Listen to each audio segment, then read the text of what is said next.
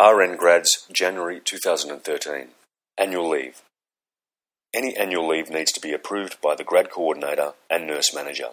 Please don't book and pay for any holidays until approval given. Preference to take annual leave towards the end of first slash second clinical rotations. Four weeks only to be taken during program.